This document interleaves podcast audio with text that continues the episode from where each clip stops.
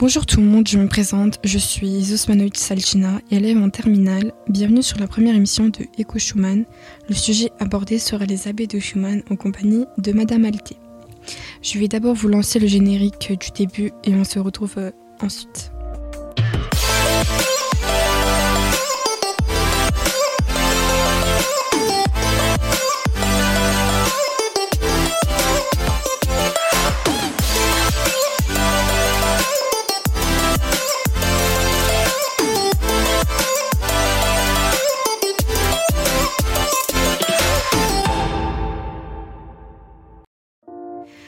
Alors, euh, pour commencer, je vais vous faire la présentation de Madame Alté. Madame Alté est professeure de DCG depuis 2007 et elle intervient également dans le CFA.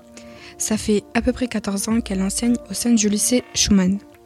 Alors, euh, tout d'abord, la question qu'on se pose est euh, d'où vous est venue l'idée d'implanter des abeilles au sein du lycée et si ce projet a été compliqué de mettre en œuvre.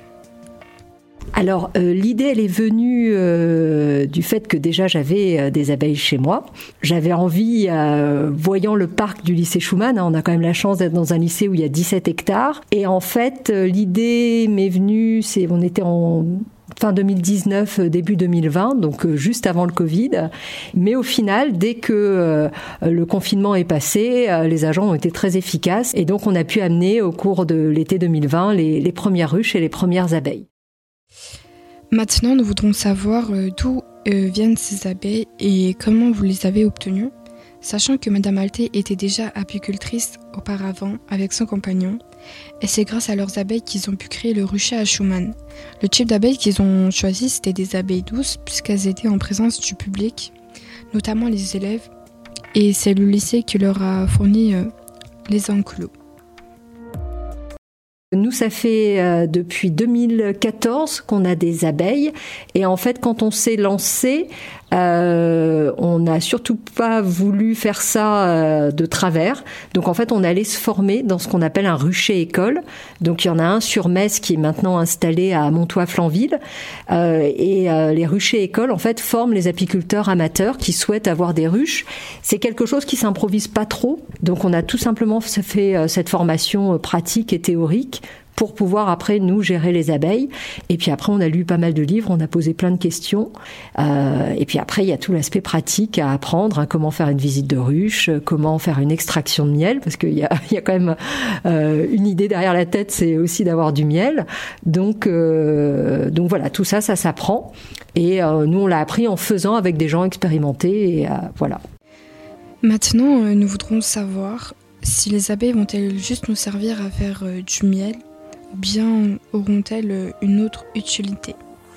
Soyons clairs, le miel est en général la porte d'entrée qui fait que les gens s'intéressent euh, aux abeilles et euh, euh, voilà. Maintenant, indépendamment du miel, les abeilles, elles ont un rôle essentiel qui est celui de la pollinisation.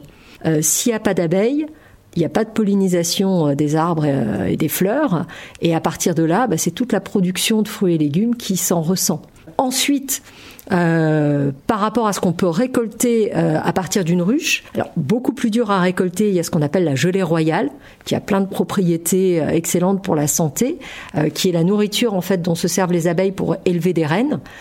il y a la propolis aussi qui est produite par les abeilles, qui a plein de propriétés aussi intéressantes.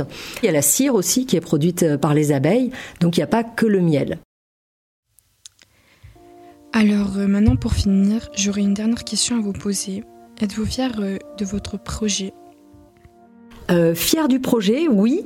ce qui est surtout intéressant, c'est les suites, hein, parce que le but c'est pas uniquement d'avoir du miel, ça c'est un peu une porte d'entrée.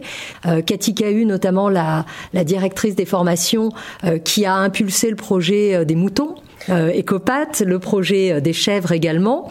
Et tout ça, ça s'inscrit en fait dans une même logique qui est de d'avoir une nouvelle vision de la gestion des espaces verts. On a la chance d'avoir des très beaux parcs à Schumann, c'est de les entretenir, c'est de ressemer, c'est peut-être aussi de moins tondre, d'où les moutons. Euh, c'est aussi de laisser des espaces non tondus, ce qu'on appelle du euh, fauchage tardif. Ça permet en fait tout simplement de laisser euh, bah, des herbes, des fleurs pousser, voilà, un peu sauvages. Et ça, c'est excellent pour les abeilles, c'est excellent pour tous les pollinisateurs, pour tous les insectes. donc c'est l'idée aussi de faire évoluer un peu les pratiques dans Schumann pour que ce soit plus favorable d'une manière générale à la biodiversité.